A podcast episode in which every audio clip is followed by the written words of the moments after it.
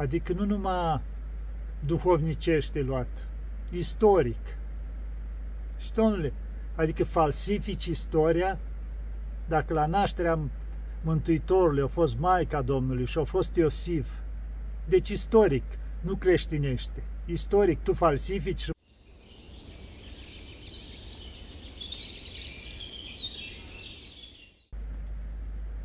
Iată, dragii mei, că ne vedem iarăși.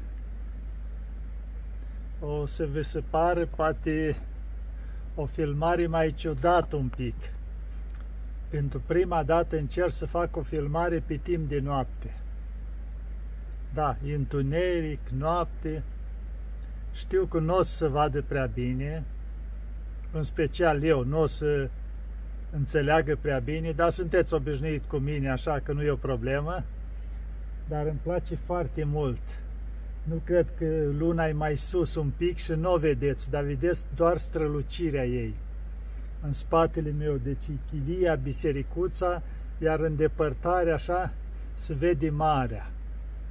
Și razile lunii cum strălucesc în mare. E o frumusețe, o liniște, e ceva superb. Și am zis că să vă bucurați de peisajul ăsta, chiar dacă pe mine o să-mi vedeți doar umbra așa. Am încercat, că telefonul e destul de bun, care l-am primit ăsta, mi l-a dăruit cineva și am văzut că pe timp de noapte filmează destul de bine și la fotografii chiar foarte bine. Și atunci zic, hai să încerc și lucrul ăsta. Să fac o filmare pe timp de noapte. Pentru că Dumnezeu le-a făcut pe toate buni foarte. Uitați-vă câtă frumusețe în jurul nostru. Toate pentru noi le-a făcut Dumnezeu. Să ne bucurăm de ele. Să le vedem, să le trăim. Să le ascultăm. Uitați acum, în liniștea asta a serii, când privești toată frumusețea asta, să stai să-L contempli pe Dumnezeu, să-i mulțumești lui Dumnezeu că ne mai îngăduie. Ați înțeles? Să-i mulțumim tot timpul. Slavă ți Doamne! Cu uite, ne-ai mai îngăduit și ziua asta. Să ne bucurăm de toate frumusețile astea.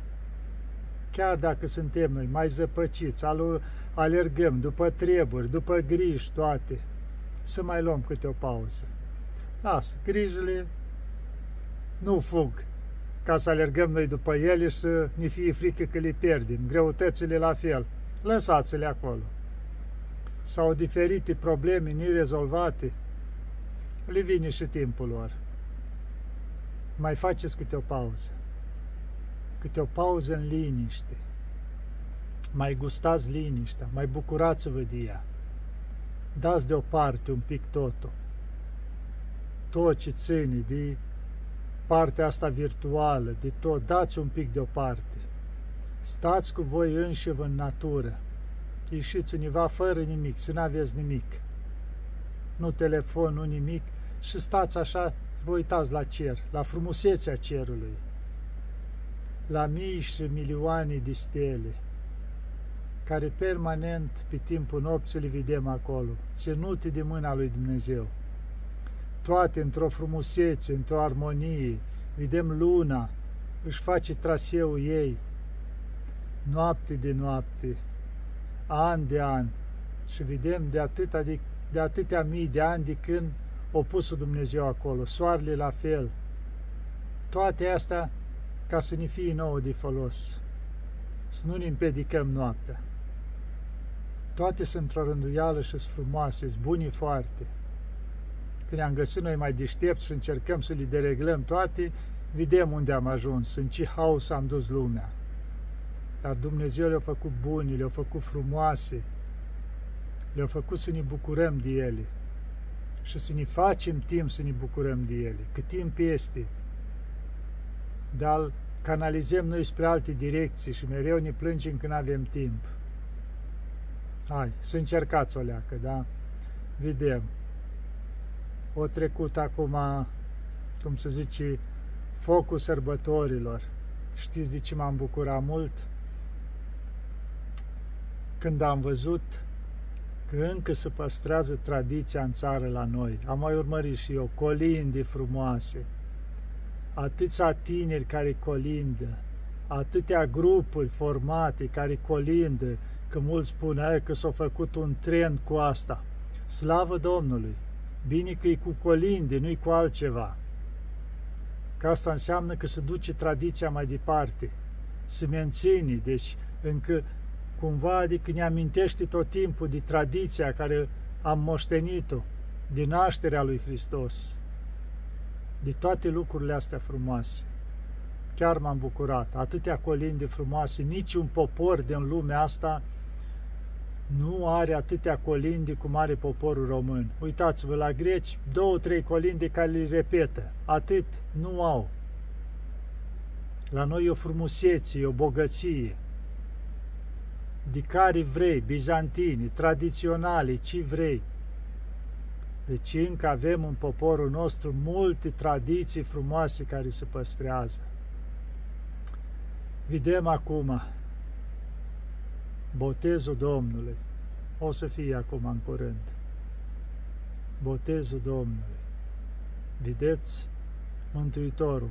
Pe timpul vechi zice că sărbătoarea nașterii și cu botezul erau împreună. O perioadă o mers împreună. După aia s-a făcut o mică distanță între ele. S-au hotărât așa de Sfinții Părinți. Nașterea cu toate bucuriile ei și după aceea avem botezul. Adică din nou cum ar fi a fost la început nașterea când s-a arătat Mântuitorul, s-a vestit de stele, de toți, de magi, de peste tot și după aia când se arată din nou Mântuitorul, cum zic grecii, teofania, arătarea lui Dumnezeu, la râul Iordan. Până atunci era necunoscut, nu făcuse minuni, nu apăruse public. Acolo doar câteva, vedem la 12 ani în templu, acolo i-au uimit pe învățați cu ce învățătură avea el, că stăteau toți gurile căscate și l-ascultau, cum știi copilul ăsta care nici carte nu a învățat, atâta înțelepciune are, adică am putea spune la timpul nostru un geniu. Era Dumnezeu, cum să nu știe. Și după aceea, când a apărut aici la 30 de ani, la vârsta maturității, la Iordan, avea Dumnezeu nevoie de botez, că vedem că Sfântul Ioan Botezătorul era propovăduitorul pocăinței și îi boteza în Iordan, îi punea să spovedească, ați auzit? Zice, mărturisiți-vă păcatele. Și toți spuneau cu voce tare păcatele și îi afunda în Iordan. Și-a venit și Mântuitorul.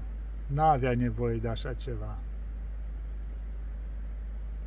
Dar ca să ne dea nou exemplu, Sfântul Ioan, cum să nu-l recunoască, dacă l-a recunoscut și la întâlnirea Maicii Domnului cu Sfânta Elisabeta, că zice, o tresăltat pruncul în pântecele Sfintei Elisabeta, adică Sfântul Ioan Botezătorul l-a salutat cum ar fi pe Mântuitorul, cum să nu recunoască acum? Și când l-a văzut, și cum tu vii la mine să te botez, eu care nu-s vrednic nici cureaua încălțămințelor să ți-o dis, dizleg, adică cum? Și Mântuitorul a zis, fă ce trebuie făcut. Cât s-a smerit Dumnezeu. Și a fost botezat de Ioan în Iordan, prin afundare. Ați înțeles? Ăsta e botezul, ne-a dat exemplu. Și ce s-a întâmplat acolo? S-a arătat toată Sfânta Treimii. Deci în momentul ceala când l-au afundat în Iordan, a apărut Duhul Sfânt în chip de porumbel și glasul Tatălui din cer care a spus, Acesta este Fiul meu cel iubit întru care am binevoit. Deci toată Sfânta Treime acolo. Vedeți, de asta noi la botez, când se botează un copil sau un adult sau ce-o fi, la noi în Ortodoxie, în numele Sfintei Treimi. Ați înțeles? Ăsta e botezul valabil. Prin afundare în numele Sfintei Treimi. Deci așa ni s-a dat, așa ni s-a arătat. Și Biserica Ortodoxă, evident că a păstrat de atunci până acum lucrul ăsta. botezul cum se face. Vedem că ceilalți tot l-au diluat, l-au diluat până nu mai rămas nimica. Doar în ortodoxie s-au păstrat cum trebuie. Da, dragilor, avem o credință frumoasă, o credință plină, mântuitoare. Nu ne lipsește nimic în credința noastră. De asta să stăm cu minți în credința noastră că avem totul, de plinătatea Harului, totul în ortodoxie. Ceilalți celelalte religii, totul ce-o în dreapta, în stânga, încât au rămas fără nimic. De asta, dragilor, să rămâneți în ortodoxie, să nu vă depărtați, să vă duceți cu drag la biserică, să vă spovediți, să vă împărtășiți, să participați la Sfânta Liturghie cât de des puteți, pentru că de acolo e mântuirea noastră.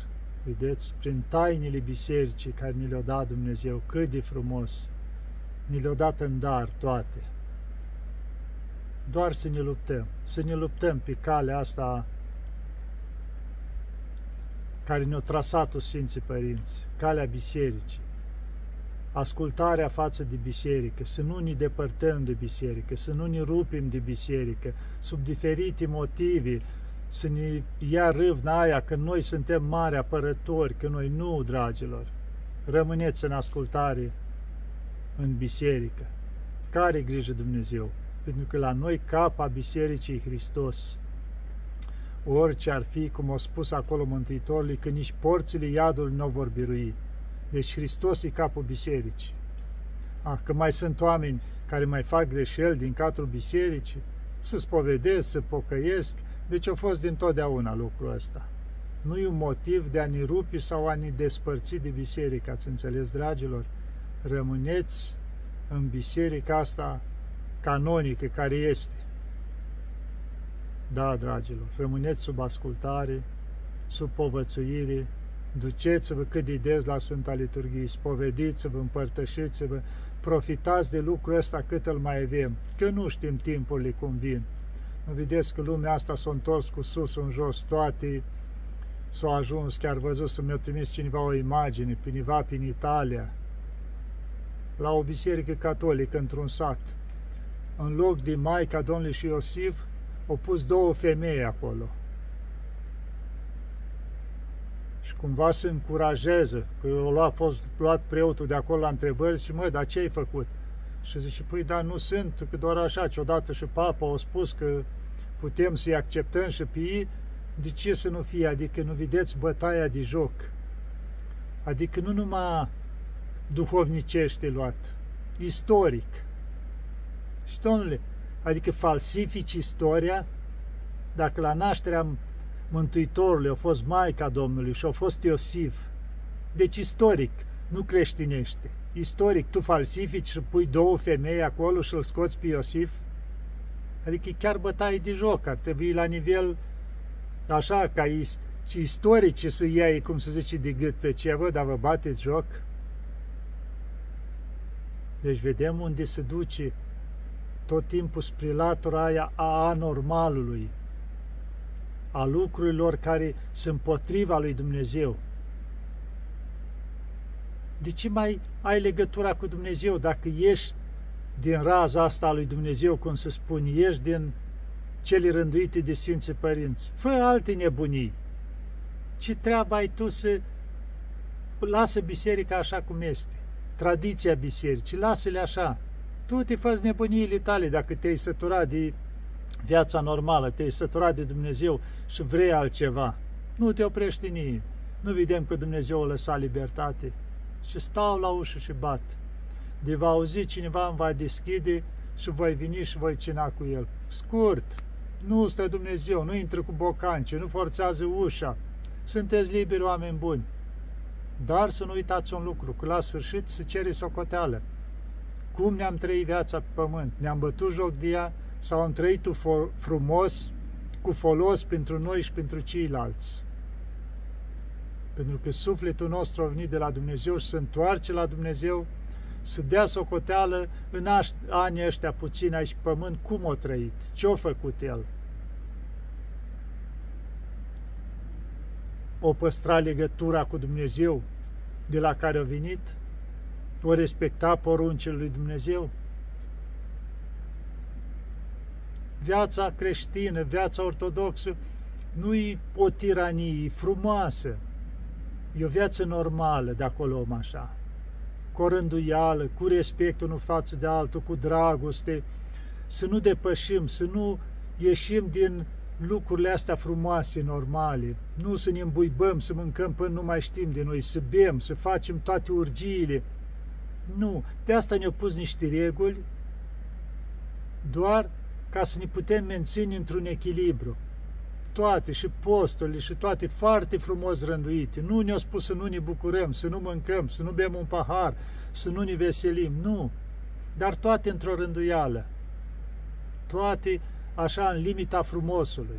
Ați înțeles, dragilor? Să fim atenți, să încercăm să ne ținem pe calea care trebuie, după cum o, o spus Sfinții Părinți, dreapta socoteală.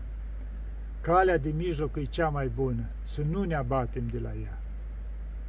Și permanent să cerem ajutorul lui Dumnezeu, a Maicii Domnului, a Sfinților, ca să ne lumineze să nu greșim, să nu deviem de la adevăr, să ne menținem pe calea care trebuie.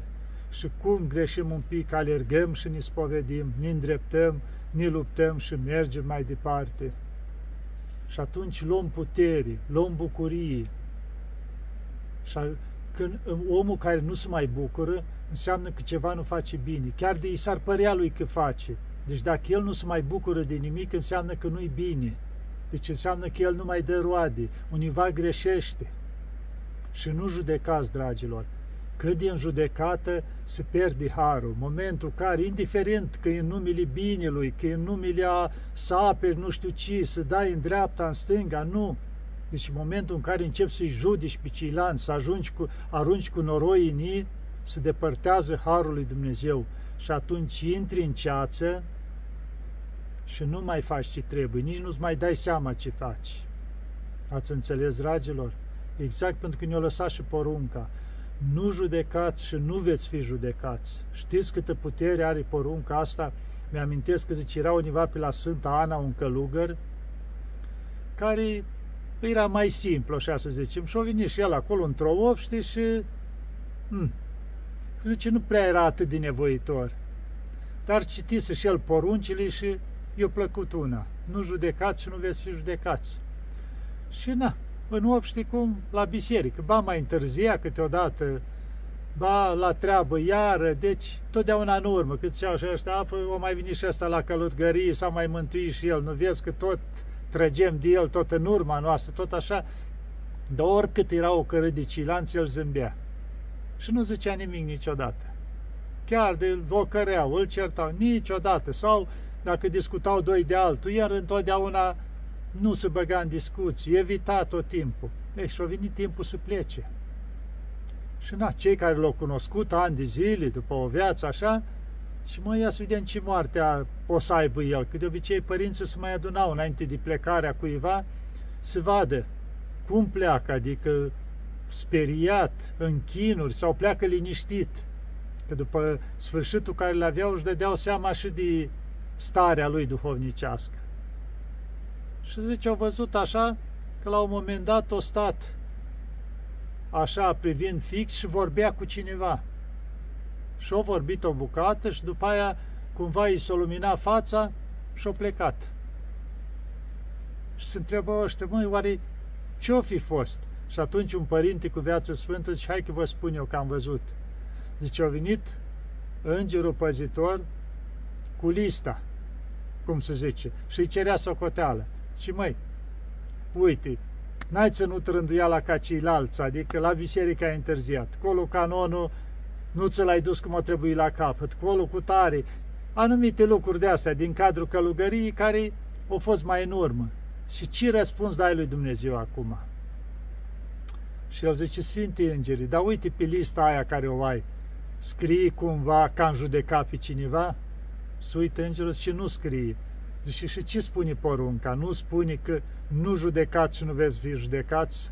Și atunci îngerul păzitor zice, ai dreptate, ai împlinit porunca asta și o rup foaia aceea și l-o lua, zice, hai direct la Hristos. A avut o plecare frumoasă, pentru că nu o judeca pe nimeni. Vă dați seama câtă putere are lucrul ăsta să nu judecăm pe ceilalți din jur? Ia să încercăm un pic, măcar cât putem să ne luptăm cu lucrul ăsta. Să cerem ajutorul lui Dumnezeu, a Maicii Domnului, care e mama noastră, și a Sfinților, și o să vedeți că se poate. Da, dragilor, hai, să ne ajute Maica Domnului. Asta a fost o filmare neprogramată deloc. Când am văzut frumusețea asta, zic, măi, trebuie să o fac. Nu știu, o să vă spun ce o să pui Maica Domnului în minte, dar doar pentru priveliștea asta frumoasă. Doamne ajută să ne ajute Maica Domnului totdeauna.